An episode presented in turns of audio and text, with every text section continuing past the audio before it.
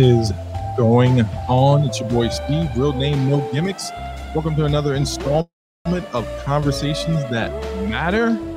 I am so completely enthused to be here this evening. I just want to give a quick business announcement. Please make sure to like, share, and subscribe on all the platforms YouTube, Facebook, and Twitch, and also Green Room. And if you're catching this on the replay, I do appreciate you for tuning in. Tonight, I'm going to be joined by a very special guest by the name of Public Friend. Someone who I think has an amazing story that I cannot wait to hear. Public just concluded their show on Green Room, a great interview with a former Green Room going to go ahead and bring Public in now. Let's go ahead and do it. Public, how are you? Hey, should I should I wear headphones? Um, only if you want to. Okay. only if you want to. How I'm just not sure if there's got like an echo or something. No, no, no. There's no echo. You sound great. You sounded great on your show as well. I just want to give a quick shout out to everyone that just jumped in and on Green Room. Izzy, Sean, and Andrew, welcome in. It's your boy Steve, real name, no gimmicks, conversations that matter. Shout out to Mrs. Hold Up uh, for holding it down in the chat. She will be jumping in to kick anyone out that needs to be exited from this fine establishment. Public, I just want to say before we get started, your Oh. live just ended. Hold on. Ah, hold on, hold on, hold on. Let me mute this. Um I just requested to join your little green room and then I'll mute myself on there. All right, let me go ahead and do that. Boom. Okay, cool. All right. Whew. How are you doing? I'm good. I'm a little like um exhausted, it's not the right word, but just like I mean, I'm sure you know this, like after like having a conversation with somebody, you just feel a little drained. So Yep. yeah, but Yep. here we are. And that's exactly why I was happy to do this interview directly after yours. I feel like you're sabotaging me. Welcome to Public Exposed. you next time you look on YouTube, it's just a picture of you with two horns. God.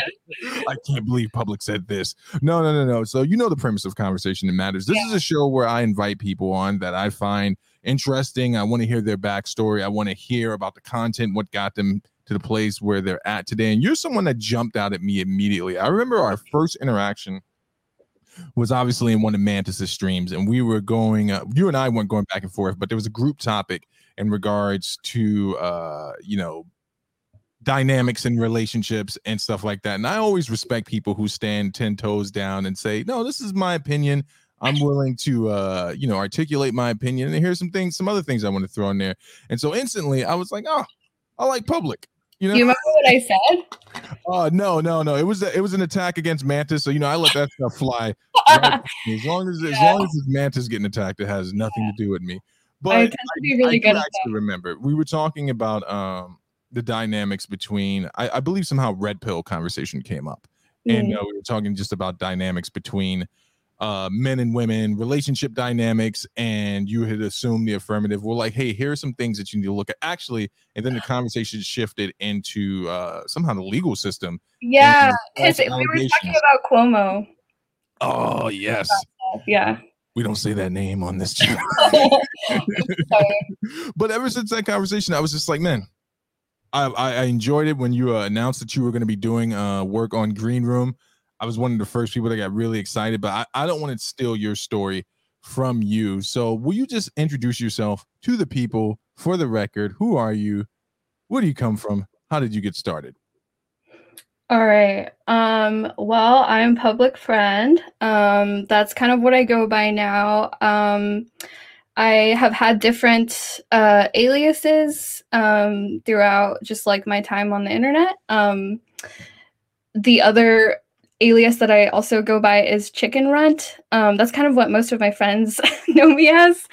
Um, and that's like the alias I had for the longest before public friend. I had to um I had to come up with something that was a little more f- not family friendly, but just like interview interviewing at a new job friendly. Like if people found looked me up or found out you know that I had like any content online. It needed to be something just a little more like tame. Um, and Chicken Rant was not that. So I'm now public friend, um, which is just more like general. And um, I've talked about the story behind that name before, but um, it's basically just this. Um, it's a, a, historical example of like a non-binary person um, figuring out a clever way to exist in the world that they existed in. Um, and you can look it up. It's a really great story. Um, but I just took a lot of inspiration from from learning about them, and um, I think it's just a really cool like name, like public friend, of a universal it public is. friend. it is. So that's me. Um, I. What do you want to know? I don't know. It's just like Oh, don't worry. I'll, we'll, we'll, we'll get there. So let's uh, let's let's let's start here. First, okay. let me just give a shout out to you for the uh, the great conversation you just had with Osa, and uh, I really enjoyed the topic around money and the attachment to it. Uh, it's it's interesting. One of the most misquoted things you'll ever hear people say is, "Well, the Bible says that money is the root of evil." I'm like, no, actually, it says the love of money is the root of all evil, and I think you guys got into that yeah. very well. The way people handle money. So I just wanted to give you a shout out Thanks. everything yeah, you're doing on Green Room. This is great. So let me ask you this question. Without doxing yourself, where'd you grow up? Give us a little background on that. So I grew up in the Central Valley of California. Okay. Um, do you know anything about the Central yes. Valley California? Yes, yes I do. uh, nothing that I'm going to discuss on air, but I, I do know about them them Central Valley streets. yeah. So um, let's see. Central Valley is like all farm towns and um, lots of crops, lots of like suburbs. Um, the majority of the population is divided into two groups. There's like the people who work on all the farms, and then there's like the people who own all the farms. And that's kind of how the kids are segregated as well. So um, I happen to not be part of either of those groups. The only reason my family lived in the Central Valley is because my dad um, is a music producer. Okay. And uh, where I lived, was like right in between LA and San Francisco. And so it was like a cheap place to have a studio where musicians could come and record and not have to like, you know, pay super high rent in LA or super high rent in San Francisco. So that's kind of the only reason we lived there. Um, and I was just like raised in this very like traditional American, like very Republican world um, mm. but my family was like completely not that and like didn't really lean any direction or or like they were just like themselves and they had like their own ideas but um it did feel like my household was like a little island in this kind of very like I don't know, Western, like deep South vibes. Like it, Central Valley is wild and it's definitely like really conservative and um, it's really what I think people think of when you say something as American, you know? It's funny because uh, for it to be that conservative, the, what I do know about Central Valley is is a copious amount of methamphetamine is oh, pumped oh, yeah. there, and uh, it's amazing that it has this conservative streak. And some of those people that have that conservative streak are also the largest consumers in that area. It's actually it's a sad tale, as you know. They're the uh, substance abuse rate there for the area it is, and for it to be, I don't want to say rural because it's not a rural area, but for it to be. Yeah, it's weirdly rural though because it's all farms. So right. it feels like like growing up the the funnest thing you could go do was go to the movies or go to the mall. Like there wasn't any like recreation, there wasn't any like I don't know, you couldn't go hiking, you couldn't go to like any cool scene. Like there just aren't scenes. Like it's just all dead. And there's like outlet malls and, you know, cow farms. but those type of areas produce some of the best people to create scenes historically when you look at stuff yeah. like uh, look at a band like joy division right look at where they came from in england there was nothing there it was a factory town and they where they were a part of the biggest new wave proto like right. you know post punk or pre punk, however you want to quantify it, era ever. So don't, yeah. don't sleep on the rural towns. But let me just backtrack a little bit. So growing up in that kind of conservative environment, that cultural conservative environment, what was that like for you? Um I don't think I really like gave a shit about the like the situation, like the culture, um, until I was able to leave. And then I was able to see like how much I was missing out on. I was able to see like how um how much I was not being like authentically myself. Um, I didn't move out of that area until I was 16, um, when my parents finally like separated, and then my mom, my sibling, and I moved to the Bay Area, which is like night and day when you think of yeah, like yeah, yeah, environment it's completely completely opposite. And that's when i really started like feeling like i could thrive and like find out who i am and like all these like coming of age you know um experiences. Um and that's when i was like damn like the central valley sucks. Like i hated it there. I didn't really feel like myself. Like a lot of my friendships um were you know fickle because they were based on this like version of myself that was not real. What do you now when you say and remember we talked about this pre-show, man, and uh, I appreciate you for coming on. Uh, just like with Davinky, shout out to my co-host Davinky and uh, El Wapo. Shout out to my my brother El Wapo. When I bring people on, it's an opportunity for them to share themselves. So the comfortability comfortability level is set by you. So when you say you didn't feel like authentic authentically yourself, what does that mean for the the listening audience? Yeah, so that that means a lot of things, and it's something that I think is continuing to evolve. Mm. Um, when I say authentically myself, um, so growing up, I've always been like, um, I would say like conditioned to be um, like the perfect person for whoever I'm interacting with. So, um, you know, if if joining a certain friend group meant I had to be a certain way, I was going mm-hmm. to be that. Okay. If um like there was a class that I needed to do well in, like I would just become that like student that like that teacher would like, right? Like I will say the right things, I will just do like and I was very um like just uh, a shell of a person that could mold to be like whatever the person I'm trying to get close to needed. And it wasn't something that I did like maliciously. Like I wasn't trying to get anything out of it, but I just really wanted to belong and I wanted to feel like I was part of whatever it is that was going on, right? So that's kind of how I was like living my life as a child um, with my friends. Um, there were friends that like I had that were I was really close to and I would definitely like be myself more around them and um it's not like I was like not at all myself but I didn't really know like when it came down to it and if I had to like sit down and write like who I was like it was really difficult for me to do that because I was like so many different versions of myself with different people. And the main reason for that is um just the way that my parents like were and what they expected. Um, so anyway, after uh, my parents like got separated and we moved to the Bay Area, I was able to start um, so fresh that I was like, well, now it doesn't matter. Like what these people think like doesn't even matter because I don't know any of these people. Um, it doesn't matter if I sit alone at lunch because they don't even know who I am. Like there's just no context there. There's no expectation.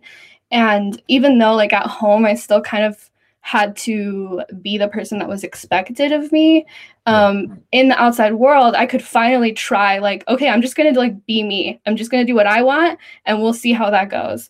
Um, and since then it's just kind of been like a constant like okay is this layer really me or is this something that i'm doing um, because i think it's expected of me or whatever? And like i'm always trying to question these different layers and trying to reach a point where I at least feel at peace with the uh, version of of myself that I'm going around and and showing people. And I feel like there's some consistency there. And I'm constantly trying to figure it out. It's like you know, it's a really complex, like constantly evolving, like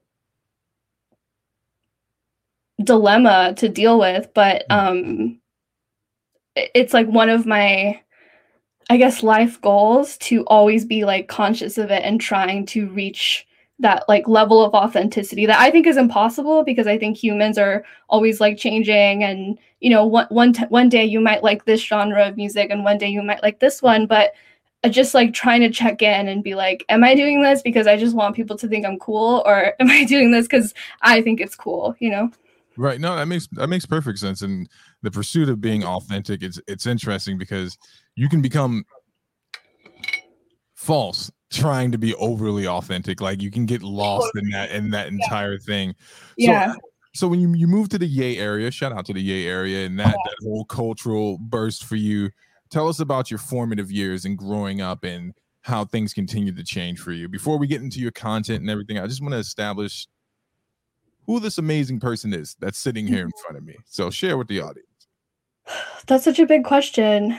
Um Okay, so then when I moved to the Bay Area, um, I was I was just able to be a loner. That was really what I think like um, made a huge impact on me. Um, no, like I said, no one knew who I was, so I just didn't feel this like pressure. Like I didn't feel any peer pressure. I didn't feel any um, like I just didn't give a shit about the social hierarchies and structures of the school that I was going to. Right. Um, and so I was a loner. I spent a lot of time. Um, that's when I really got in touch with like um, some of some of the the things that I would then continue to incorporate into my art. Um, I started thinking about um, you know more existential things. I started thinking about sexuality and gender and um, i went through at the same time i was going through a really intense christian phase. Oh, um, like really intense. Um, so i get this is probably a really big thing that i'm skipping over. Um, okay so when we moved to the bay area I have uh, an uncle who's a pastor at a Southern Baptist Christian church. And so we started going to his church. Um, and at first, um, I was like, so, like, I don't want to go. Like, this is stupid. Like, I don't like these people. And I was like, really, um, like, rebellious about it. Um, but they were really nice to my family. They we needed a lot of help. Like we had just um, gotten out of a really bad situation, and so they were really welcoming and they helped us a lot. And um, they found out that I like to play drums, and so they were like, "Hey, like, do you want to come play drums at the worship, like with the worship group or whatever?" And I was like, "Okay, sure." And eventually, just started like meeting some of the kids and like feeling part of the community. Um, and at that time was also because I was spending so much time alone when we weren't at church. Like I didn't really have any friends at school, and um, my family's um, home was like next to this really beautiful trail, and so I would go out there on my bike after school like every day and just like write and think about stuff and just like be like emo.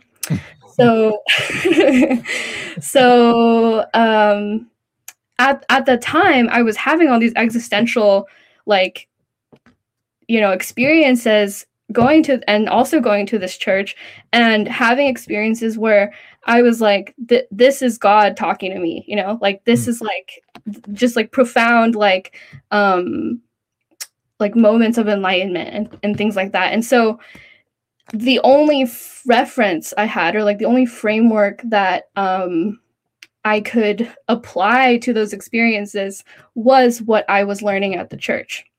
Okay. So that combined with that kind of sealed the deal for me and I just like went all in. And that's something that is um just part of my personality is like when I like something, I'm going to go all in. Like I'm going to become obsessed with it. I'm going to go all in. I'm just going to like be, you know, become the thing. And like we we mentioned this earlier that I like have that tendency. So I was like all in, um, you know, playing drums for the worship group and going to Bible studies and like just like really like wanting to be the best Christian that I could be.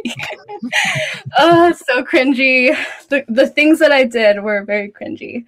Um and, and and I say cringy because I think it was like inauthentic, you know. I think that I was just like really overwhelmed with the feeling of community and I was um like process processing these really like complex emotions and experiences and was just kind of like f- felt like this was it and I was like to do it like 100%.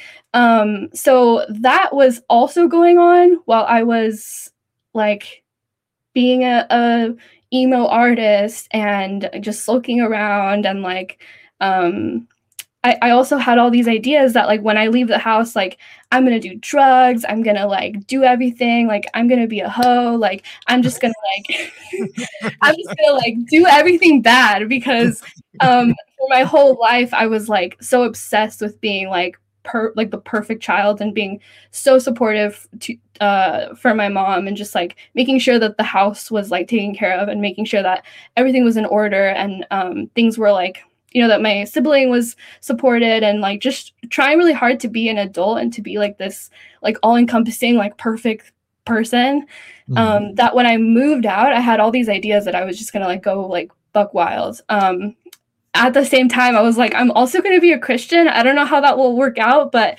i'm going to like try to make it work. Um eventually uh well i mean i got baptized um all my friends were just my friends from the church. Um yeah it was we would go on retreats.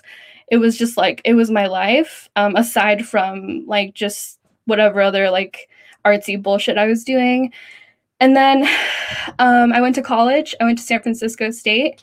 Um, and after I had that um, distance from the church, I was like, what the fuck am I doing? Like, what? None of like, I have not lived enough to make such a huge commitment like that. Like, I have not, I, I took a religious studies class and um, I learned about Hinduism and I learned about um, Islam and I, I learned about Satanism and I just like started realizing that I jumped into something so fucking hard and so fast without mm-hmm. really exploring my options and without really thinking about if that was like you know if if that was really what I wanted to do and I couldn't fathom not doing it 100% like I couldn't fathom like being a half-ass Christian.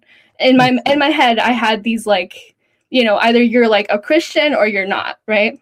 Right. So um having that distance really um just kind of like pulls me away from from that world. Um i also realized that i wasn't straight and um throughout like growing up it's something that i kind of i never knew a gay person until I moved to San Francisco. So for me, like even though I had these like strong feelings and like you know, like uh I was experiencing gay feelings growing up, but I didn't like just couldn't even imagine that I could be gay because I didn't know any gay people. No one in my family was gay. Like it just was not um I was like, well, not me, right? Like, I would not be gay. Like, people can be gay, but I'm definitely not. Um, so when I moved to college, I just had like the room to like ask myself these questions and not consider my family, not consider my church, not consider th- the people that I was giving myself to to be like great for them, right? Even though in the Bay Area I didn't have you know all my friends and stuff that kind of played into that um, when i was younger i still had the church i still had my family i still was kind of like being this person that i knew they wanted me to be so once i was alone i was like all right like let's start really like asking these questions let's start um, looking for answers and and meeting different people and like just trying to expand the reference points right, of right. what I think exists in the world. Because one thing that um, I was constantly realizing is like your world is so fucking small. Like you don't know shit, you know. So why are you like making all these like life changing decisions and and jumping into things and like being um so all in to stuff that like you haven't even fully like understood how they fit into the context of the world and how they're going to like affect you as a person um, so I kind of like stopped. Um, I stopped thinking about. I I stopped like thinking that I would find like the thing that makes it all click. Hmm. So like I'm going to like explore and I'm going to look into things and I'm going to think about things and I'm going to let myself like evolve and try to figure myself out and like like let things like flow. But i'm going to try to just take a break from like the truth. I know this is we, we i know you like to talk about the truth. Um i'm just gonna stop trying to like make it all click and like find the truth and like find like okay this is it. This is this is me. This is like the thing you know? Because um that's just kind of how i grew up thinking that like you're gonna find the thing you're gonna it's all gonna click you're gonna find the truth and then like everything's just gonna like take off from there right? Like that's just this like idea i had. Um and so yeah go ahead I would, I would hold that, hold that thought. You throw, you your, throw your headphones in. There's an echo. There's an echo. okay. yeah, no problem. Um, okay. Those are the chat. Raise my hand like a gentleman. Okay. Yeah, yeah, no, you did not interrupt me. Um, hold on, because these are Bluetooth. So I have to. Well, public Anyone that's on YouTube, Twitch, or Facebook, go ahead and drop one. It's free. And I want to thank everyone here in Green Room.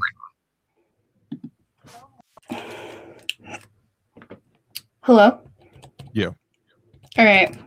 Man, I'm rambling. Do you want to like well, uh, wait, steer the actually, conversation somewhere or no no actually you're not rambling because you're just giving backstory it's always funny to me though when uh when people come on this show and they they just they they you guys all you you all do the same thing. You're like, I'm rambling. I'm like, no, I asked yeah. you a question about your past, and you're giving me a yeah. story about your past. It's just a lot, you know.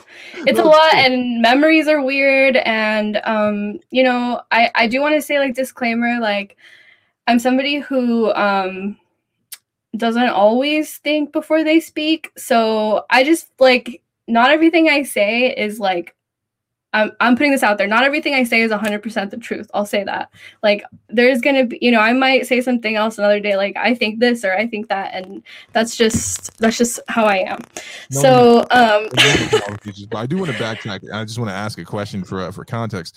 When you were involved in the church when you were younger, typically when I hear people bring up their church experience, it's always associated with like a church hurt. And that's something I always acknowledge. I, I despise when people pretend as if things don't happen to people that go yeah. to church and maybe that's why they stopped attending. I'm not saying that's your story, but was there anything like that in there or was it just kind of like, hey, I'm doing this because this is what I'm in proximity of right now versus there was a pain and if if there was a pain and you're comfortable talking about it that's mm-hmm. okay and if you're not that's okay too. Um you know there wasn't not not like that. Like obviously like there were a lot of uh points of tension uh, because even though like i try to be this like perfect person whatever like you know what i said um like it's not like i don't speak my mind and it's not like i don't have opinions and it's not like i don't have like a personality. Like i do have a personality and um i've always been like pro at least pro like gay people, queer people, LGBTQ people having rights, and um, I don't think there's anything wrong with having gay sex. Like I just that's just the bottom line of what I believe. And um, at the church, I was willing to accept that that might not be true, but the level of homophobia that was at my church was hurtful to me because I didn't want to feel like I was part of that energy. Um, not because at the time I didn't feel like, well, because I'm gay, but I definitely was like, I don't want to be homophobic. I love gay people. Go ahead. Your headphones made oh, you no. sound like a, robot. Fuck. Um, does it still sound like that? Yeah, it still sounds like that. I'm sorry. Oh my god. Okay, okay. Um,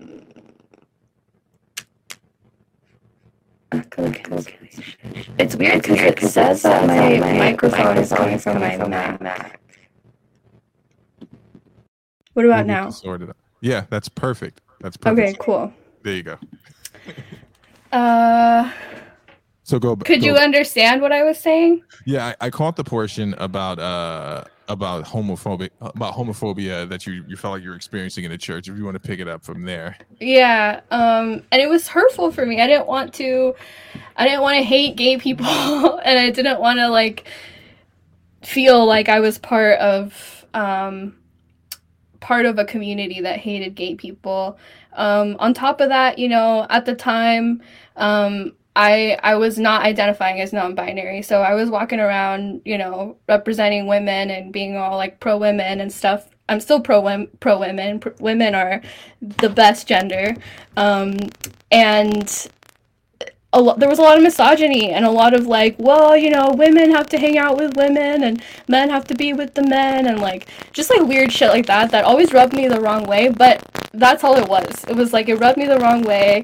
Um, I might go home and cry about it, but I would still come back to church, you know, the next Sunday and like just accept that that that was that I needed to change the way that I thought about things and try to understand like the truth. Um, once I had the separation, I was like, what the fuck? Like, that's.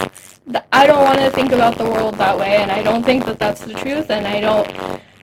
Like, I think that the feelings I was having were valid, and I should listen to, you know, um, that that essence inside of me that's saying like, do you really want to do this? Like, do you is this really you? I I don't think I was questioning it enough, and that's what like really made me um, move on from from that phase in my life, rather than you know this one really terrible thing happened and it like scarred me. So there wasn't that kind of thing. No, no, no, no, no. I get I get that, and you're you're public. I'm gonna tell you right now, you're gonna you're gonna hate me but it's only because people are really, really, really enthralled with the conversation. Just go ahead and take your headphones off, man. Something, something bad has happened right now. okay. All right. I'm sorry. Everyone is super, super involved, and we appreciate you. Shout out to everyone that's here enjoying the conversation. Remember to like, share, and subscribe, and also make sure to go on Green Room and follow Public Friend. Make sure you follow Public everywhere Public is. Public has a very stressed look on Public's. face. uh, device not It's like. Okay, is that better? Yes. Yes. Folks, we're just gonna, just gonna, deal, with that. We're gonna deal. We're gonna deal with that. Yeah, maybe I'll like I'll lower the volume and I'll just get closer, so go. I can still hear it. So um, as, as go ahead. As you move away from the, the church experience, and you're in college, and uh, you're uh, coming into your, did you come out officially, or how what was that process like? Um, so it took a long time. It took years. Um, I came out pretty late in life. Um, so once I knew that I wasn't straight, I was like, okay, well, what does that mean? And um, I started going. Uh, okay, so when I went to college, I was studying film, and um, I always wanted to be a filmmaker. That was like my um, just like my main thing. Ever since I was little, I was like making movies with like um, my family's cameras, and um, just like I knew that I wanted to make videos. I didn't know what kind. I didn't know if they were going to be movies. I didn't know they were going to be documentaries or whatever, but I just knew I wanted to work with the video. So I was studying film um, and I was working on a friend's film who um his somehow like he met this guy who didn't go to our school and was um doing art direction for him and I was going to be assisting the friend who was one of like the biggest assholes I've ever met. Like I do not fuck with this person. Like he's an asshole, he's abusive, he's terrible, terrible person. Um but because of him, I met uh like other um nightlife San Francisco people. And once I got into San Francisco nightlife, it was queer nightlife, so gay bars and drag shows and all of that. Um, that's when I, I started meeting so many different kinds of people that it just like it blew my mind and it opened my eyes to like I said like these bigger possibilities of expression and like living life like styles of, like lifestyles. Um and so once i was in that it was always like a work thing. Like i was always like working the door at a party or I was like assisting drag queens in the back room or you know, I was always trying to make a buck. Like that's just kind of how I um like wormed my way in. Um but it it was like so life-changing for me. I made so many friends. I like was able to just I remember the first time that I walked into a queer bar. Um, so so here's the thing about queer nightlife. There's like the stuff that um, like if you go to San Francisco and you go to the Castro, that's where all the gay bars are, and that's really fun. Um, and you know it's a good time and it's kind of touristy and you see all like the buff guys and the drag queens and like it's really like picturesque and and great. Um, but that's like I don't know. It's like the tourist trap of like gay nightlife. Like the vibe there is so different from if you go to what would be considered like a queer bar or a queer club where all types of people are welcome. The vibe at gay bars is like we just want we're men and we want men and we want men to come here and if you're not a man like get the fuck out, right? And mostly, you know, white men. So that's kind of the vibe. Um, but but the first time I walked into a queer space, it was a queer nightlife space. This um, club called the Stud, which is like just a legendary um, collective. It was like the first like uh, co-op owned bar in the country or some shit like that. And the first time I walked in there, the feeling of uh, so I was like all dolled up. At the time, I had really long hair and I used to wear heels and um, like shit ton of makeup and, and whatever. And I had like big earrings and stuff. And I walked in and just the feeling of like, I don't know, like relief. Like it's hard to explain. It's like it was relief. It was um it was similar to the feeling I got when I moved and and went to school um, in the Bay Area, and I was like, nobody here knows me, and they're not projecting any like um, preconceived notions onto me because they don't know who I am, right? Walking into this queer space, like, and seeing so many different types of people and not feeling like anyone was looking at me and looking at me as a woman because everyone there was all fucked up, like not on drugs, also on drugs, but like fucked up in their expression. Like you couldn't walk up to somebody and assume that they are a man or a woman. Like it's just, you know, like people are they could be wearing a wig, they could be um, you know, dressed up for a gig or or they are like a feminine person but you don't know if they identify as a woman you don't know if they identify as a man like this just like that kind of stuff is just like thrown out the window and just nobody really makes assumptions. And walking into that space like you i felt like such a it was a liberating moment. And i was like i want to feel like that all the time. Like why don't i feel like this all the time. Why why is this different from how I feel walking around every day or walking into a straight club or walking into a gay bar?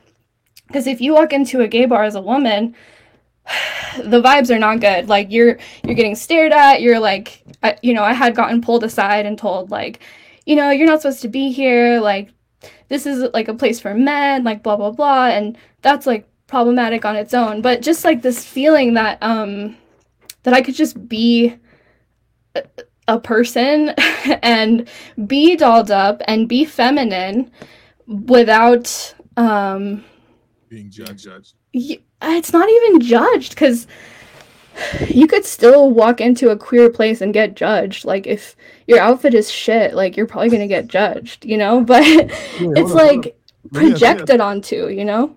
Let me ask you a question. For those, for the uninitiated, let's say you're explaining this to someone, an alien in the near future. Yeah. Same question I asked Obama. Let's, let's, let's give definition to the term. What does it mean queer? Queer just means that you're not straight. Okay. Okay. So a straight person only has sex with the opposite sex, right? So if you if you have a penis and you only have sex with um vaginas, then I would say you're straight. Um, that also could mean different things to different people. You know, there are straight men that um, will date uh, people that identify as women that don't have um, you know, the opposite sex genitals, and that doesn't mean that they're not straight. So that like it's really hard to explain it like black and white, but I would say that at the very like minimum, that's what it means. Like if you're not straight, then you're queer. Unless you say you're not, unless you're like, no, I'm not queer, I'm gay. You know? Okay, so, okay, there's, so, there's, so there's, a hard, hard definition. definition. Like, there is a distinguish, like between, between someone who expresses as, as queer, queer and someone says they're gay. Yeah, I think so. And I think it's more so that the gay person sets themselves apart from queerness rather than the queer person setting themselves apart from gayness. Does that make sense? Yeah, yeah. I, mean, I, I, understand, I understand you explain, you explain it. it. So, in, so a, in a, the reason I asked you to do that is uh, uh, so we so can we get, get your experience, experience on it. I want to hear, hear how you explain. One thing I respect about you most, most in our interactions, you know, you know that, that you know my, you know belief, my belief system. system. But yeah, here's the funny, here's the funny thing. You have never, never been judgmental about, about my, my belief, belief structure. Yeah. Right. right? And, you've, never, never been, been in a way, in a way towards, towards me where it's like, oh, Steve, you old funny duddy. duddy. where does where that, how did, where, where does that level of acceptance come from? Um, I mean, I think it comes from like this this part of my life, you know, that mm-hmm. um I I take people's word for whatever they say they are. And that's as far as I think about it, you know? Like I think that um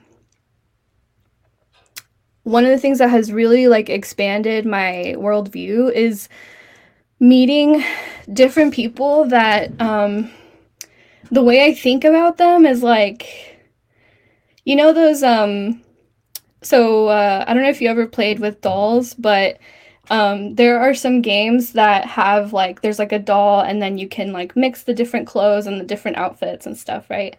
Like I feel like I've just met people that are the living embodiment of that. Like they're just like so like all these things that you might think are contradictions, like they live and breathe it and that is just who they are and you just cannot deny it. You're in their presence. That is what they like they do it so well and they just are that that like whenever I, I meet a new person out in the scene and they tell me that you know their name is like i don't know.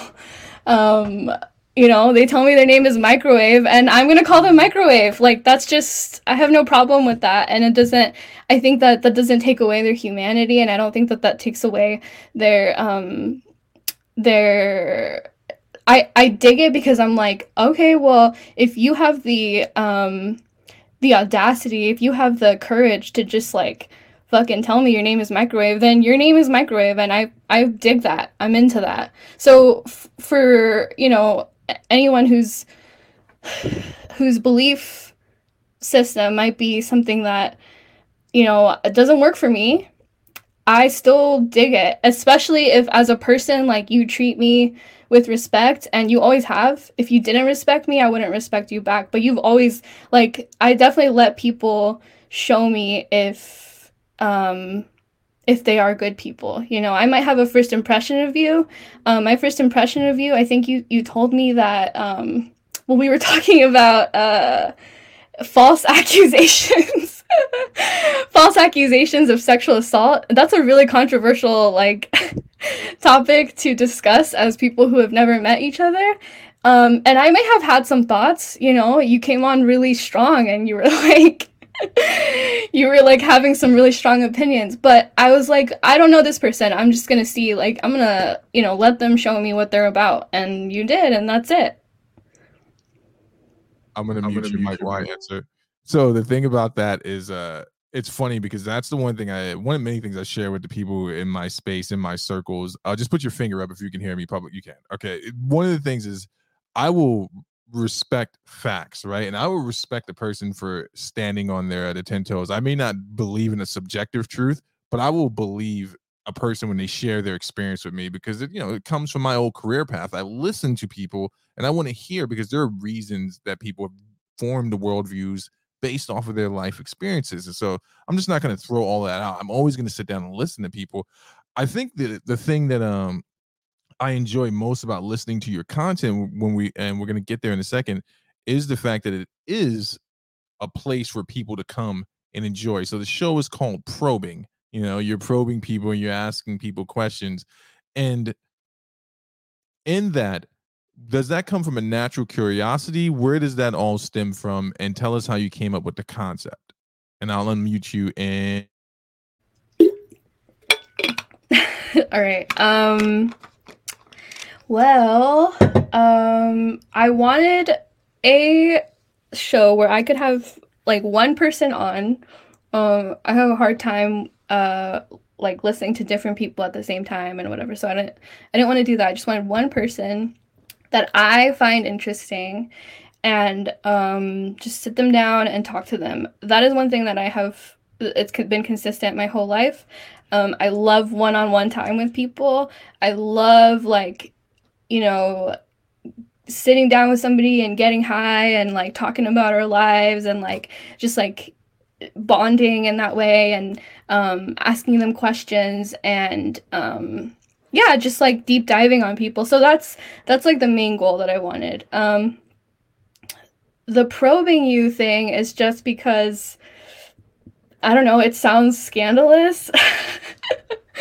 it sounds there's a little bit of a euphemism in there which i always love um, you know that's like my sense of humor I like that i just like being chaotic um, and uh, the the whole like universe I'm building in my head is this kind of like pubs.com universe. And so if pubs.com was a website, what are the different like tabs that you could press? So so the the vibe is like cybery, but very like um uh I don't know like just dot com cybery, like internet vibes. Like I love um one of the things that I really wanted to do um, and just like my chill streams is just like surf the web and look up interesting shit and like go down rabbit holes. So that was kind of like where I was going, and I was like, okay, what's like cybery and like a little scary, little like I want people to feel like I'm gonna be interrogating them, um, and so that's kind of where that went. Um, but the the truth is, I'm not interrogating anyone. I'm just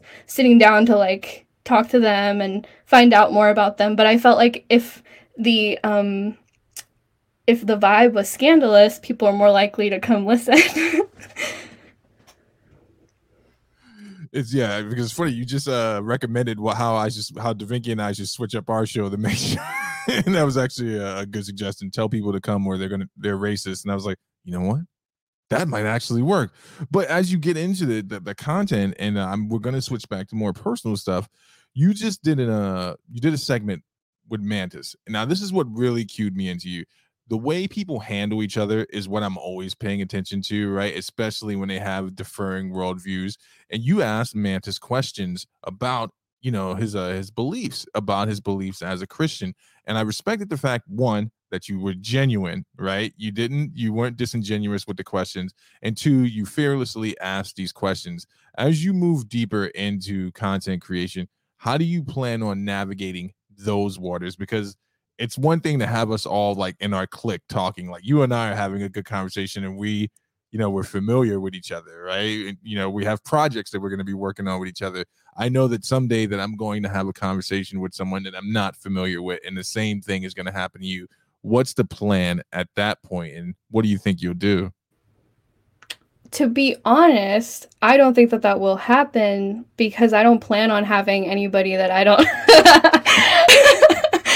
I don't plan on having anyone that I don't like on the show. Um, but that really is how I'm approaching it. It's like I I do not just in like our little like green room like community, but um, I'm hoping to develop a muscle where I feel confident bringing on people that um, I know in different circles, and like I've I will feel like I can handle the. It's mostly like a logistics thing, you know. Like I don't want to be like all flustered and having audio issues when when somebody who doesn't stream comes on to my show. But I I plan on dipping into the pool of all the amazing people that I know. And so there's just like this I, I wanted to feel like a conversation between friends. I wanted to feel like we're hanging out, like I said, like my ideal way to get to know somebody is just like one-on-one hangouts like that's what i want to to use this like medium to do um, publicly and so i i don't think i'll be having i'm not looking to debate i'm not looking to um it's not that I don't want to understand other perspectives. I definitely do. But if I don't like you, if I don't think you're cool, like I, it'll be fake, right? And I just don't that's not what I what I want to do. I don't want to be like censoring myself and like I genuinely want to get to know you if you're on the show. So yeah.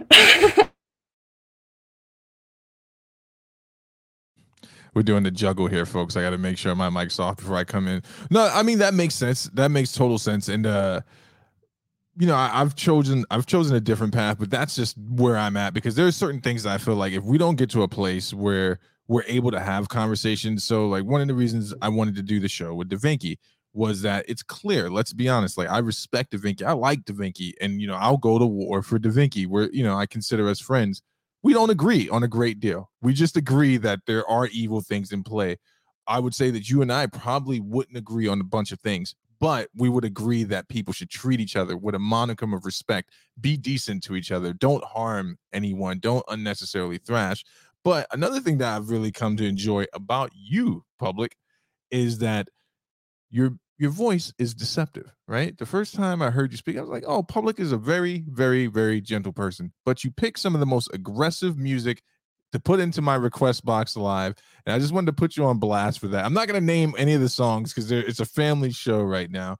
But as you continue on this journey and you're starting to build, let's talk a little bit about the past of what you were a part of. I'm not going to name the company, right? But you were, in my mind, a part of something that was could have been really special and that's actually how most of us green roomers met. Can you just give me an idea of how you were able to come to to come into that form of employment? How did you start down that path? Yeah so um just uh, i will get to that. Um i just want to say one thing i love that. I love when people think i'm just like really sweet and like you know just like oh like I don't know. Like I love surprising people. I love coming out with like, you know, like these like curveballs, like they don't know like what's going on, like something's unexpected. Like I just I love that. And that's something that is like exists in my art, it exists in my personality. I'm constantly like, you know, what am I going to do next with like the way I look? Like how can I um just like be um a different like expectation. I don't know. Like I really enjoy um, that experience myself. Like I love meeting people and finding out things about them that I didn't think um, were true or that I didn't expect. Um, and I and I love doing that to other people. Um, I it happens a lot um, because of uh, I don't know why, right? But I would assume that it's because of the way I look, because of my voice, um, because of uh, I am like shy when you first get to know me, so I do get underestimated a lot, especially in the workplace. However, because of that, um, with the work that I do and with um, the things that I say, I try to be confrontational and I try to like just you know get to the point and I'm very like one track minded like I I will work as hard as it takes to like get to the next spot um and uh so when I got out of college, um, I had a degree in cinema and I had a minor in technical theater and design. So I knew how to design sets and I did that throughout college. Um, and I also was a scenic painter. So I would paint like big backdrops for theaters and stuff like that.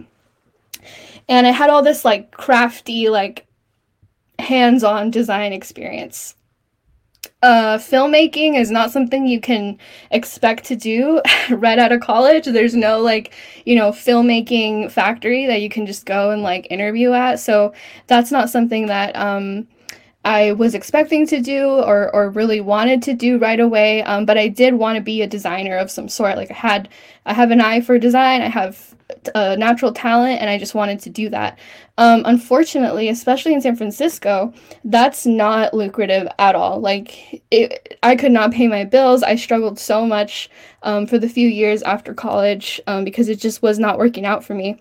So, um, I did have this like uh, back pocket skill of editing video and I uh, one of my roommates was working at this fin fintech company, um, and uh, they got me an interview uh, for an internship, and so I got the internship. And at first, I was just like editing video for ads, um, which is like really boring and not cool at all. And then just worked my way up. Eventually, um, I had more of a say in creative decisions, and then that company laid off the entire creative team except for me. And for that whole year, I like, I mean, I was just like working so hard to fill all the gaps that um, were left from all of the people they laid off. Um, but it gave me like an insane amount of experience um, and knowledge and just like you know great like things on paper um, for my career so eventually i left that place and that's how i landed at spoon um, and I will say this every job I've had, I lie about the salary that I used to make so that they pay me a lot more. Um, and I lie about a lot. I lie about experience and like everything because I know I can do it, but like, you know, on paper, it might, I'm not going to wait 10 years to get what I know I can do now. And unfortunately, there's a lot of like ageism and like, well, you haven't paid your dues yet. So like, blah, blah, blah.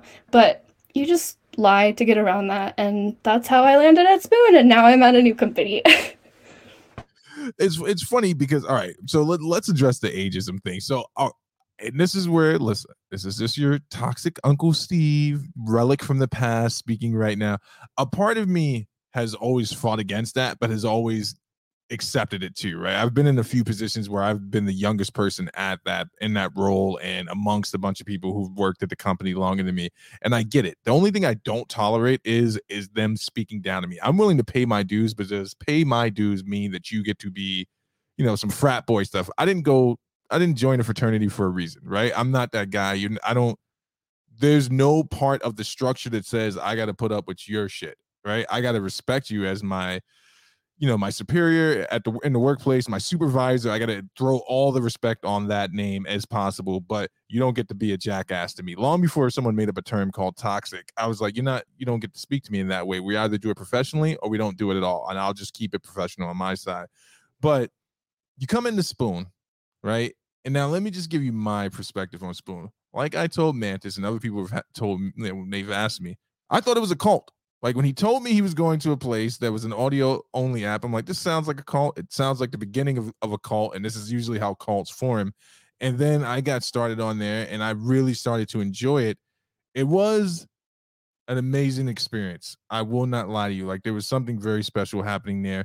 What were your initial impressions of the community on Spoon? So, my perspective is like completely different um because I wasn't like for me, I wasn't joining like a community on Spoon. I was joining like a team behind the scenes, right? So um I always felt like an outsider in terms of the community like it's it's like I don't know how to say this in a way that doesn't sound as fucked up as what I'm thinking, but it's like I was like observing like, you know, an aquarium like an ecosystem happening. And i'm just an observer.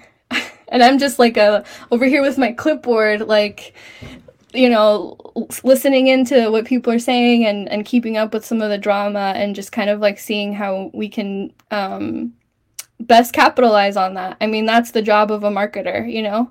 Um that being said i i would use spoon even when I was clocked out. And like I did have this kind of like uh dual thing going on where there's like the version of me that's like the marketer and I have numbers that I need to um meet. And I have, you know, um goals that have been set for me that I need to meet in order to you know st- stay hired and get my paycheck and and move my way up. Um, but then there's also this side of me that genuinely consumes the content and like genuinely interacts with these people. And you know i would like give people my own money sometimes for spoons. And i would like uh, it would end up feeling like i was working like really long days but i was just like having fun on the app so um that was always like uncomfortable for me to a certain point because I wished that I could just I wanted to stream, I wanted to like hang out with everybody, but I couldn't because there was this, you know, I it was unprofessional to allow myself to like be too close to anybody and it just was not right. Um however, because of that as well and because I did feel this emotional um connection to like the community and I genuinely liked the content and I felt like it was special and I could see how people were benefiting from this like audio only space. Um, it really helped influence a lot of my work in a great way. And a lot of the content, a lot of the ads that I was making were, um, you know, emotional ads and were like, things that um, I felt like people were genuinely experiencing in the app. And that's like the kind of people that um, we would want to bring in you know people that wanted friends people that wanted connection people that wanted to to find an alternative place where they could fit in um, and i don't think i would have had that perspective if i didn't spend so much time on the app it's funny because the way you're describing it is the way it used to be for me when I was a counselor at uh, the substance abuse uh, this treatment center. Like I wanted these were some great guys, right? They, they amazing people, and I would sit down and have conversations with them, smoke cigarettes with them, and I'm like, man, I love talking to you people. Unfortunately, you're gonna have to go back inside now. we I have to rein you in a little bit, but it's like we get to see a little bit behind the curtain here because when you were employed by Spoon and you're watching this community develop and you're watching the content, was there ever part ever a time when you were at Spoon you were just like, wow, this is going to take off if we do this, this, and this, versus this is going to crash and burn if we don't do this and this? Mm, not, not, um, not like that. Not like if we do this, we're gonna take off, and if we do this, we're gonna crash and burn. Um, because there's a lot that um, well, one, you know, my brain can only process so much information, and I don't have the full context of, you know, the business, because um, it's also like the fact that the majority of the business is in Korea, it's so disconnected from the US team. So there was a lot of context that I didn't have that I just couldn't even I don't have the experience and like numbers brain to to process. Um and um yeah i mean that's just kind of like it, it, there was not a moment where i was like if we do this it's we're you know we're going to the moon. Like that that would make me um that would be ignorant of me to do because i don't have the experience to like be able to see the bigger picture like that. However um from the experience i do have there are definitely things that weren't being done that are just kind of like basic um, you know at other places i've worked and keeping in contact with friends who work at other startups the fact that our product team was not in the us so anytime that anything needed to be changed in the app it had to be done by korea. And therefore like we had no say in it. And usually when a company is young when an app is young the marketing growth team and the product development team they have to be like besties because we're learning what people uh what what's like calling people in. We're learning like quickly what what it is that people want and what's like calling their attention. And so if we can go back feed that information to our product team and they can make changes in the product that you know welcome everybody in with a soft hug and um, build off of those like things that are like getting people excited, then, you know, that's how you have like a great product. But that that relationship was not there and it wasn't fast. It was so freaking slow and everything like there just wasn't that trust of like you know that that we could be part of that development process. Like it just was completely disconnected. So I think that um, it, it it felt like I couldn't see those opportunities to say like, what if we try this? This could really make a difference. Um, because that wasn't even an option for us really. The only thing that we could do is uh, control the way that we talk out to the world. We had no control over the rest of that. So once people come in, then what happens? Like, you know, who knows? it's funny because uh, for anyone, I should have added some context. So the Spoon is a an audio only platform, and uh, it was it was i'm not gonna lie it was an amazing platform. I enjoyed the idea. I know that there you know you have your clubhouses and now you have your green room. The one thing that i know for a fact that uh spoon was unique in was in its layout its use its ui and uh, ever since i got an iphone 13 pro max it's been a much more it, uh, it was a better experience for me.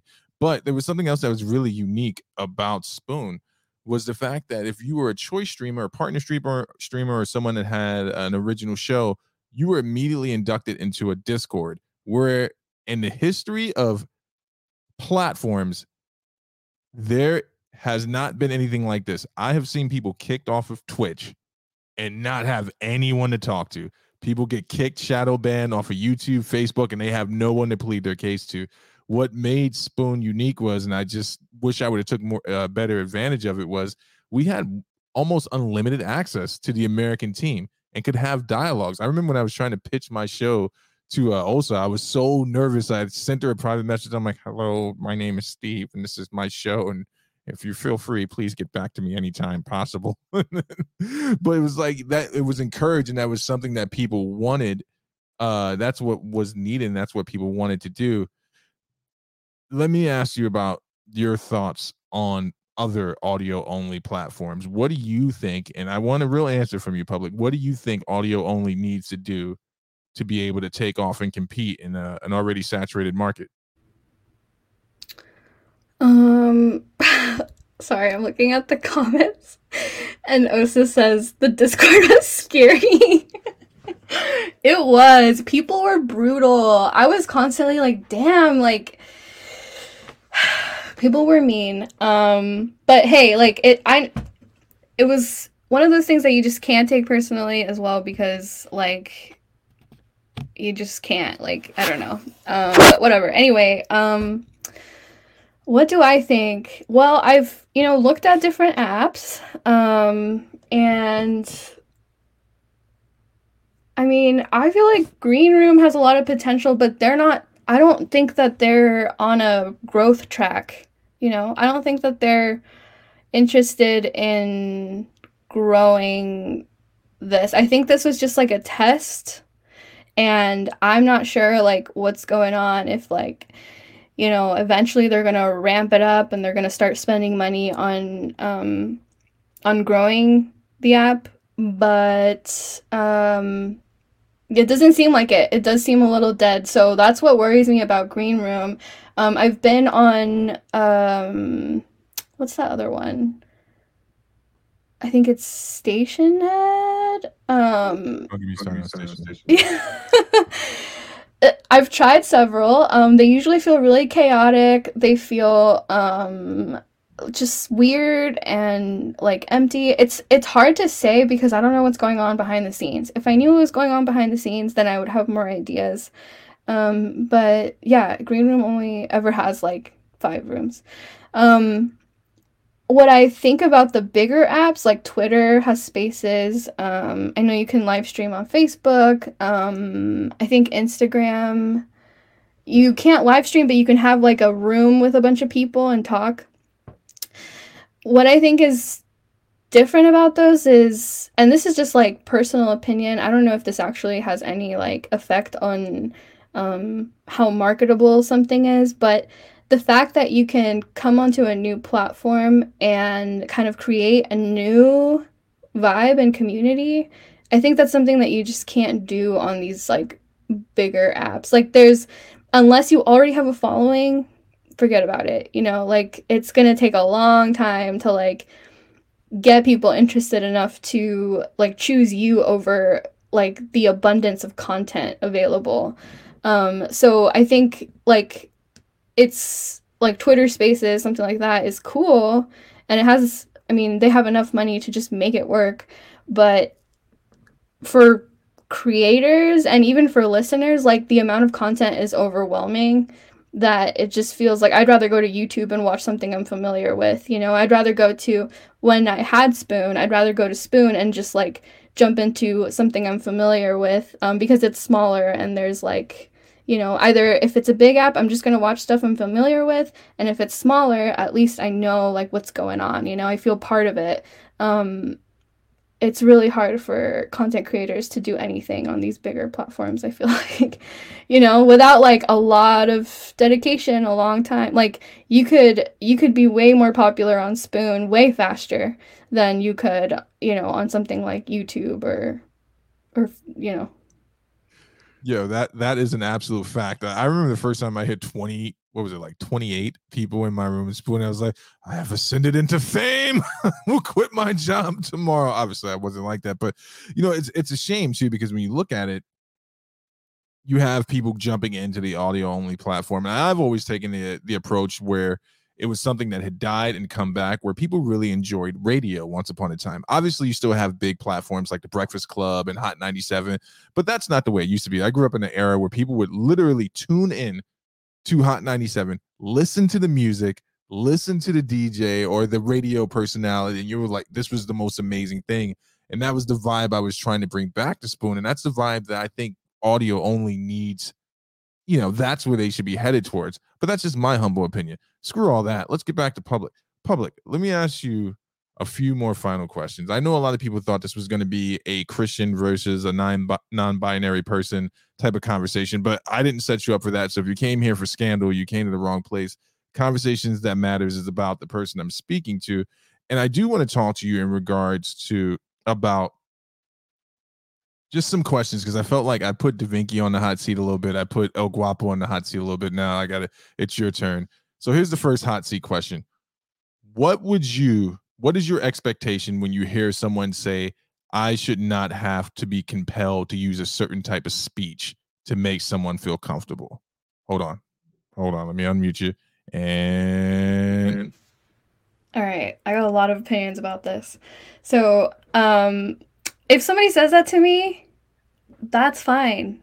That's their like right. I'm not gonna I don't want people to go to jail for not using my pronouns. That's totally fine. Don't use my pronouns. Like, I don't give a shit. But we're not going to be friends, you know, because I feel that you don't uh, respect me enough to take me seriously. And if you can't respect me enough to take me seriously, then that's just it. Like, that's we're gonna not be that close and it's not like an aggressive like well fuck you like i'm not gonna be your friend it's just like there's no common ground there so there's just not gonna be a friendship and that's okay. And i'm you know i'm i'm okay with that. I hope that they're okay with it. Um i do think that i hate the narrative that people feel like well you can't say that nowadays. Says who, right? Like who is like covering your mouth um or like fining you for not using somebody's pronouns. Like if you if you don't want to use they them to refer to somebody, please like do what what you feel is right, but then don't be upset when people don't want to include you in something or when they don't want to be close to you because they feel disrespected. Like I think that, you know, everybody's allowed to um, act the way that they want, especially verbally. But if if you're going around like you know saying cunt to everybody, and then people are like, well, we don't want to hang out with you because you call everybody a cunt. Well, you can't say cunt these days, you know, like you can't even say cunt. It's like, well, you can say it, like you can say whatever you want, but you you don't like don't be surprised when that person doesn't feel like they want to be close to you anymore. I think that's now because of that conversation and that like you know what's going on then like news outlets and like all these like bigger entities want to talk about it and it's just not a thing that can be understood at that level like the way that it works is you meet somebody you know they got they got they them pronouns and then you make that decision if you're going to respect them or not If you're not going to respect them, don't be surprised if they don't want to be close to you. If you are going to respect them, then you can just move on and you know, get to know each other and like just not have it be this thing. you know what I mean? It's just not that big of a deal, I feel like. No, eh, all right, so let me let me pose the next question. Let me uh so you were involved in Christian circles right? And I assume that when you were going to the Baptist church, now I won't say everyone was a sold out Christian. That is the term that's used when it's like you are an authentic Christian or someone that is a, a full believer. But let's say you're navigating waters with people who are Christians who are like, hey, you are an image bearer. And I'm sure you've come across Christians like this. like you are an image bearer of God, right? You are someone that is deserving of respect. No harm should come to you. You are a person is there a medium place where someone could meet you? I heard a theologian say in regards to uh, Caitlyn Jenner, where he said Caitlyn Jenner has changed Caitlyn Jenner's name legally to Caitlyn, and out of respect of that legal decision, I am going to refer to Caitlyn by the name that Caitlyn has chosen. He's like, I cannot concede to the pronoun because it would make me concede on my own beliefs, and as much as that causes me turmoil, it's easier for me to respect the fact that Caitlyn is a, a creation of God and call Caitlyn by the name that Caitlyn has chosen. Is there a medium place that exists where people can do that, or do you think? How would you? What do you think about that? Give me a sec to unmute you. Um.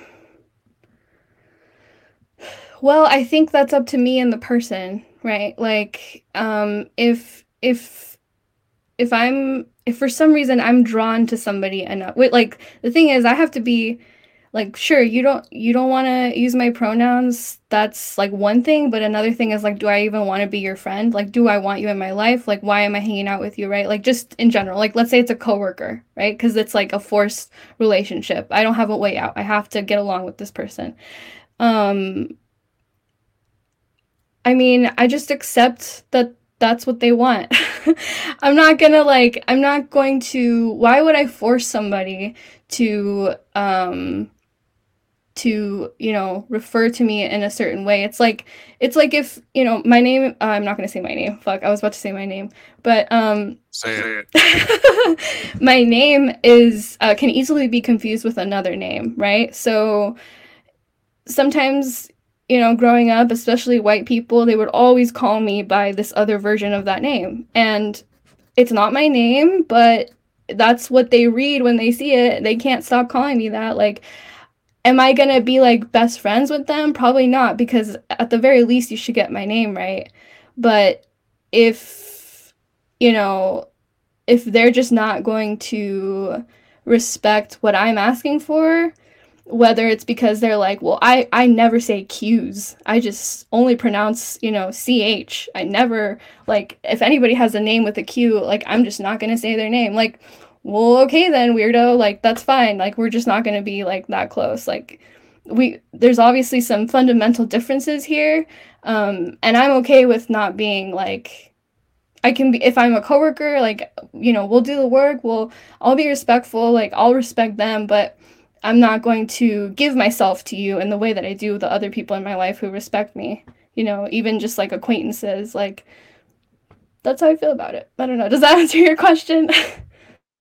It does. I mean, here's the thing. It's not, you know, it's not about a right or wrong question. It's about what your view on this this situation is. Like, um, one of the things that has always been uh, uh very special to me. Uh, so I watched this debate years ago with a uh, a, a Protestant pastor and a, a Muslim imam. And now these are two people.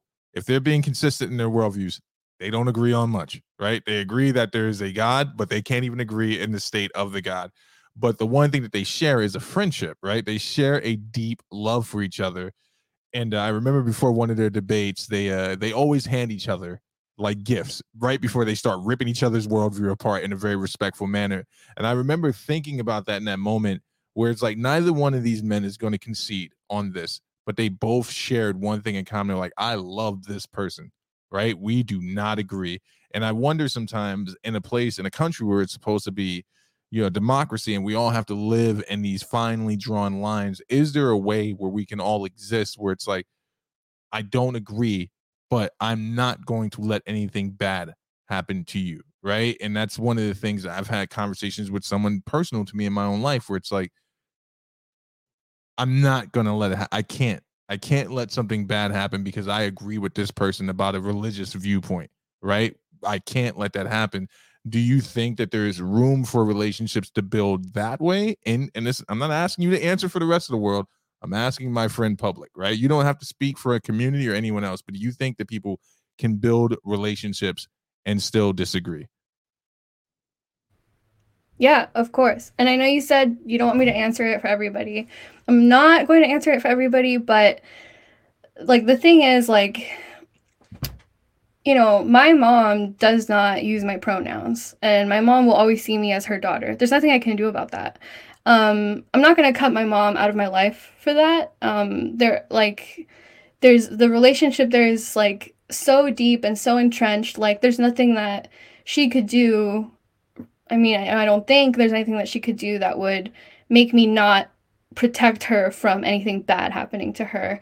And I think vice versa. I think that no matter what I throw at her, even if she thinks I'm, you know, crazy for it or if she can't understand it, um, she's always going to love me no matter what. Um, and the like the thing is like a lot of queer people and trans people and gay people people that are other um, in their families have to deal with that all the time. So they do find common ground. They do, um, you know, exist, coexist without necessarily having that full understanding.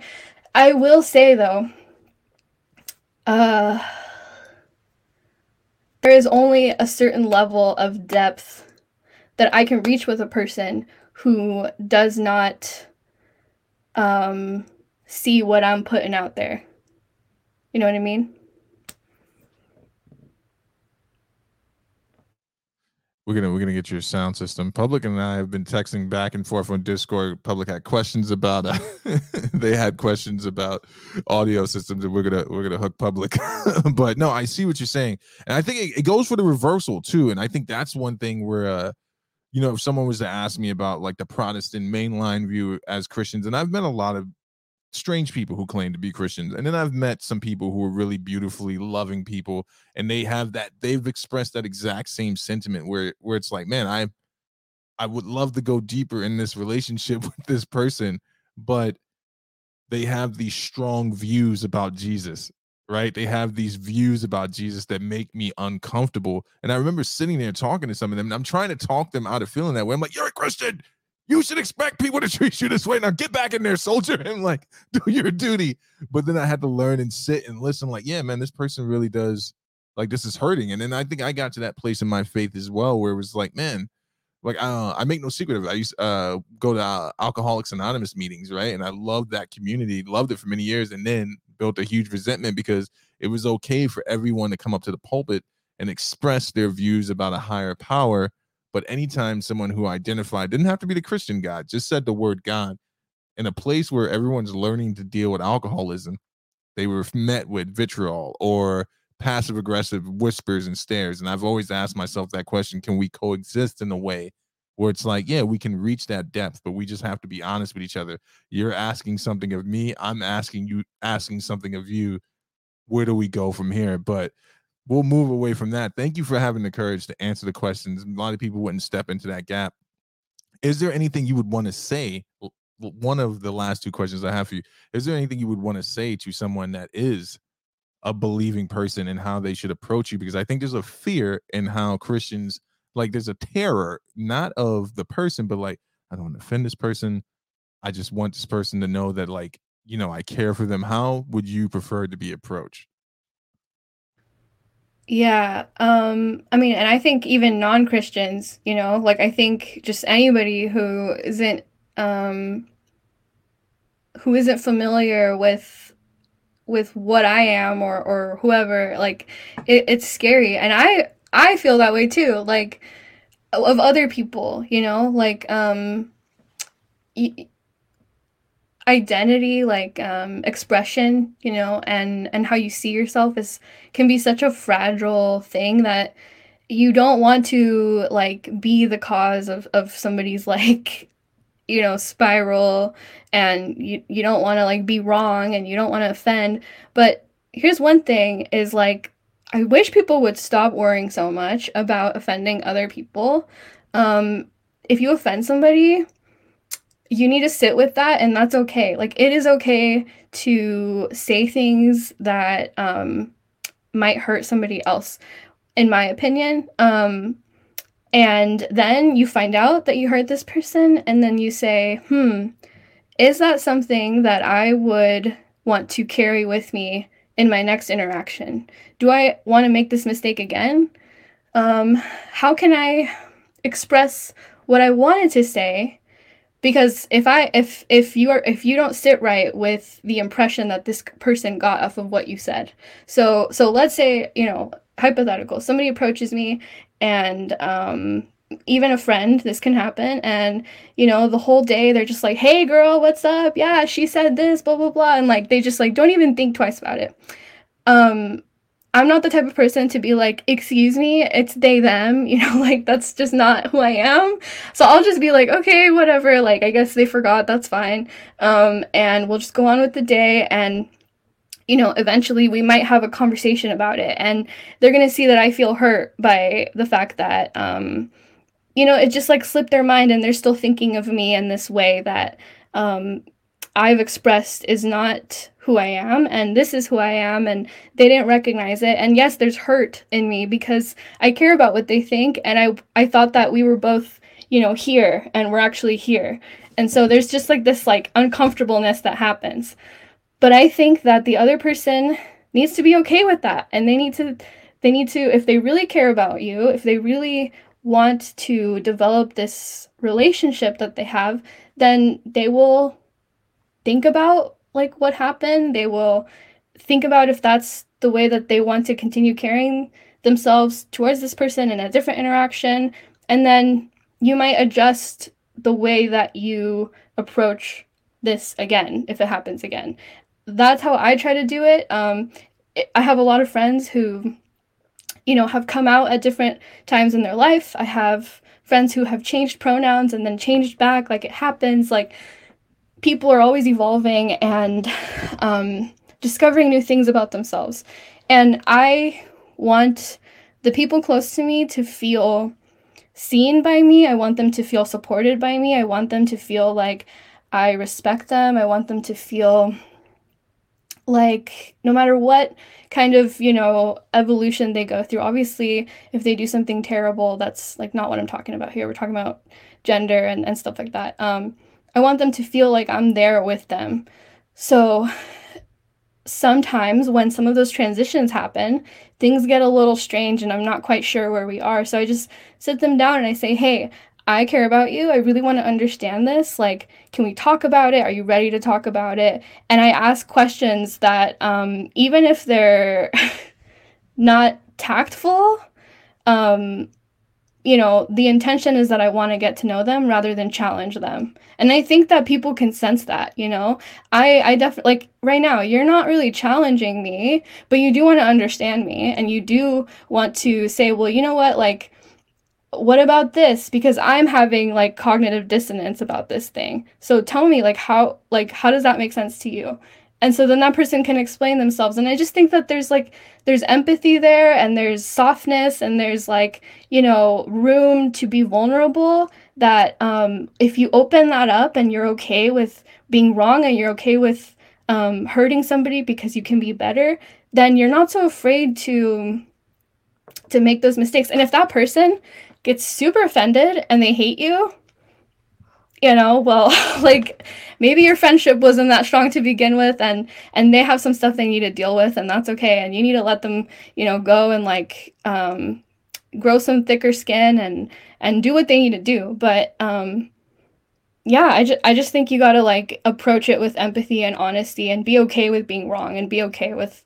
with hurting people's feelings. There's like it's gonna happen. And everyone's so afraid of offending now.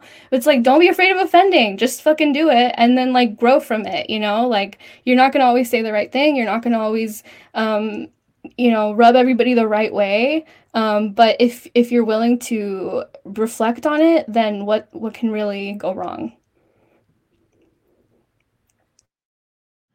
You know what?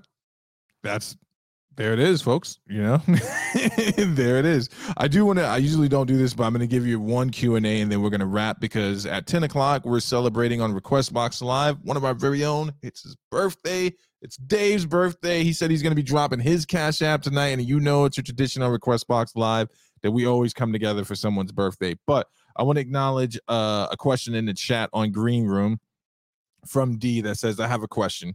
Do we have to ask everyone for their pronouns or only people we know?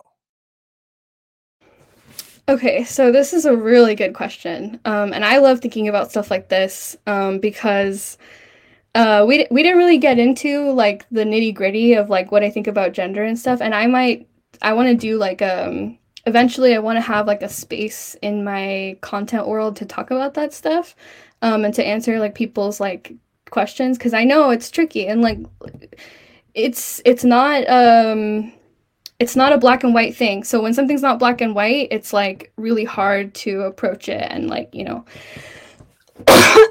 so um in an ideal world, in my opinion, we don't have like, you know, everybody the default is they them because to me, I think gender is a social construct. And I think that, you know, you can say what you want about sex and biology. Like, that is true. We are humans, we need to reproduce. But the way that gender is ex- has been expressed through generations and like you know the entire like era of the human existence and different subcultures and different um countries and like you know, like I said, all the people I've met that are just like jumbled up like expressions of gender, like it to me it's impossible to have any system that's going to work where you never get somebody's gender wrong. Um, because that's just not possible. Like you can't gender is not something that you can look at somebody and just know, you know? That being said, we exist in a society where most people feel comfortable, safe, and confident expressing two one of two genders, usually the gender that has been assigned to them based on their sex, right?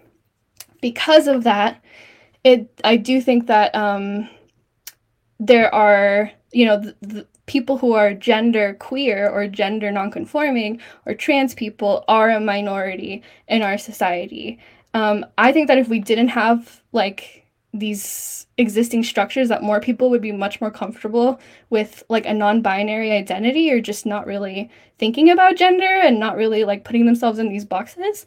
Um, but the fact of the matter is that it, that that is how today's day and age is. We have men we have women and we have people who who don't fit into those boxes. So i think that the safe thing to do is follow your gut and if something in your gut is like hmm like this person is a little a little different just use they them. Like there's nothing the, the same way that if i was talking about like oh the other day i went to the store and the clerk helped me and they got me this you know like i might say that and i'm just like not thinking about their gender. I'm not making them non-binary but i'm just like not really like it, their gender is irrelevant so i'm not going to use it right? Anyone would do that and just like speaking in a sentence. So I think if you're unsure, just default to they, them. And when you get the chance, you can ask them or you can say, hey, like my pronouns are this, what's your name, whatever. Like, I think there's some some tactful ways of doing it, but really like the only safe bet is to just ask.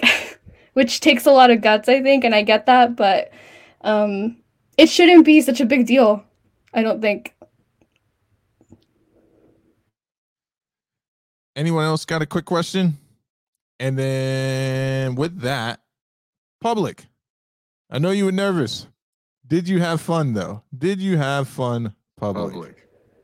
I I did have fun. Um yeah, I was nervous. I still feel like I look back and I'm like I don't know what I said, you know? Like I don't remember anything I said. So I still feel nervous and I feel like I always have this um this fear that I'm not like communicating what I feel in the best way and that um, I'm just not uh, I'm not like, you know, I don't know. I just I'm I'm always doubtful of like um of like some of the things that I say not matching how how it feels in my head, but I feel good. I feel like this was a safe space. It was fun, and I would do it again. And I think that um, uh, you're a great host, and I've said that to you before.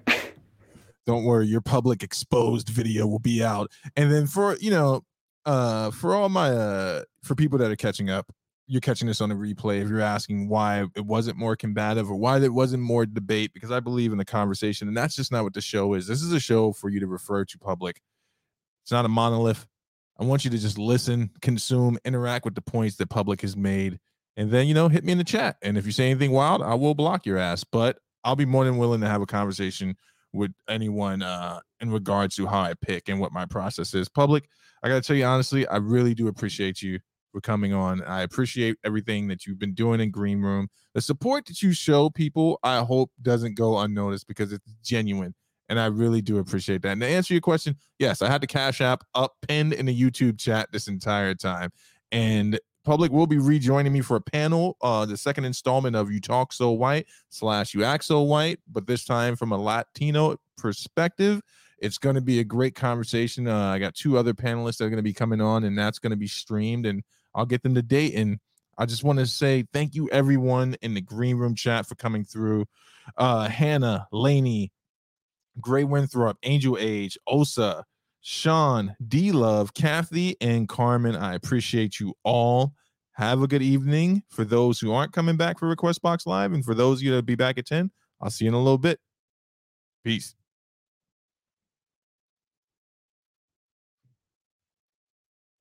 Good night, YouTube. Good night, Facebook. Good night, Twitch. Don't forget to like, share, and subscribe.